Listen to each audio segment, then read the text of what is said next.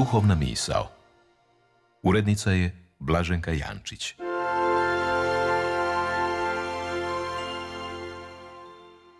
Poštovani slušatelji, govori vam Anđela Jeličić-Krajcar. Riječ vječnost koristimo na dva načina.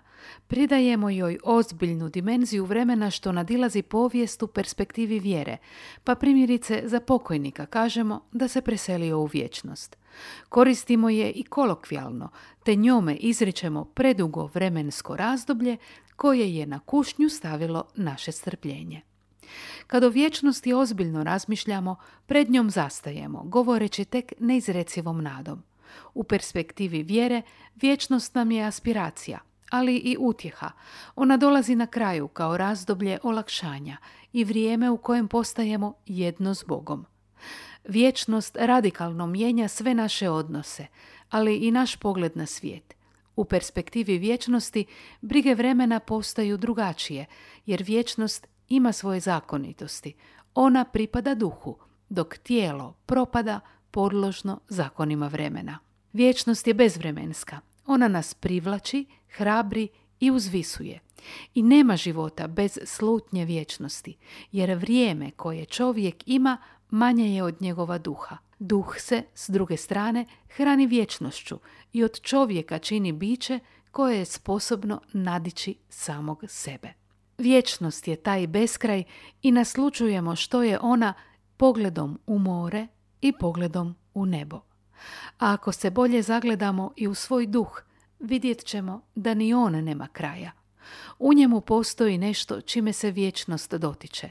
U radosti, ponajviše u ljubavi, daje nam sladak okus snage koja nadilazi prostor i vrijeme i čovjeka ispunja osjećajem cjelovitosti i smisla. Kad čovjek sebe daruje drugima, tada postaje instrument vječnosti, instrument Božje ljubavi, a vječnost struji kroz njega, ulazi u svijet i mijenja ga iznutra. I to vrijedi za svaku ljubav. Libanonski pjesnik Khalil Džubran napisao je da kad ruka muškarca dotakne ruku žene, oboje dotiču srce vječnosti.